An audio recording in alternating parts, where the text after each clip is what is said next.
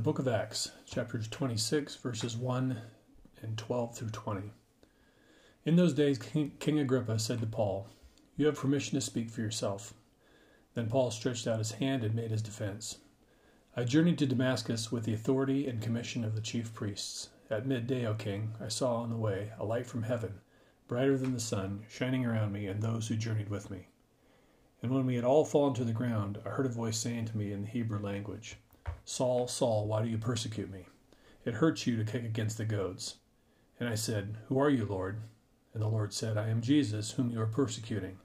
But rise and stand up on your feet, for I have appeared to you for this purpose, to appoint you to serve and bear witness to the things in which you have seen me, and to those in which I will appear to you, delivering you from the people and from the Gentiles, to whom I send you to open their eyes, that they may turn from darkness to light and from the power of Satan to God, that they might receive forgiveness of sins and a place among those who are sanctified by faith in me. Wherefore, O King Agrippa, I was not disobedient to the heavenly vision, but declared first to those at Damascus, then at Jerusalem, and throughout all the country of Judea, and also to the Gentiles, that they should repent and turn to God and perform deeds worthy of their repentance. In the chapters preceding this passage, Paul has been arrested and brought before the high priest and before multiple government leaders.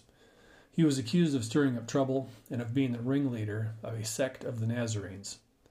In each instance, Paul speaks clearly, intelligently, and articulately in his own defense. He always spoke with grace and humility, seeking to explain honestly what he was doing and why he was doing it.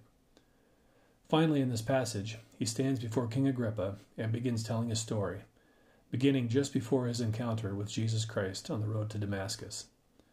As he explains, he was a faithful, devout, and well educated Pharisee, seeking to eradicate this new sect that had arisen in Jerusalem. People calling themselves followers of Jesus Christ, the one accused by the Jews and crucified by the Romans. In an overwhelming religious experience, Paul is confronted by Jesus himself and learns that Jesus has chosen him to bring the gospel to the Gentiles. Jesus asks him, Why do you persecute me? It is painful for you to kick against the goads. Which in modern terminology means, Why are you fighting against me? Because in doing so, you're only causing yourself more trouble and pain. Like someone walking down the road and kicking rocks, and in doing so breaking the bones in his feet, Paul's persecution of the followers of Christ is accomplishing the exact opposite of what he was intending. Paul, being a faithful Israelite, was seeking to repress this seeming aberration of Judaism. He was seeking to be faithful to the faith of his ancestors, but he was actually working in the opposite direction. His persecution and repression of the Christian faith was moving him further away from God and in the direction of rebellion. Being a well educated Pharisee, he should have known the scriptures well enough to understand that Jesus Christ is the Messiah. In what would be called an unusual situation or experience, Paul is moved to obedience and shifts his focus in a perfect 180 degree change. There is much more to Paul's conversion account, which he does not share with Agrippa, but he puts a great emphasis upon the suffering he's undergone for his new faithfulness to God through Jesus Christ. Even though the church has always understood Paul's conversion experience in literal terms, it would be a mistake to appeal to this situation as common or typical. Undergoing such an experience was, by anyone's definition, unusual and extreme.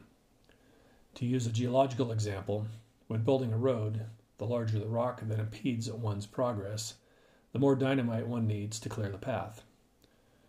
Because Paul was so well educated and so zealous for his Jewish faith, God needed to use something truly overpowering and miraculous to bring him to his senses. The combination of knowledge and zeal made Paul an intimidating opponent. A mere conversation or religious debate would not have swayed him from his path of persecution.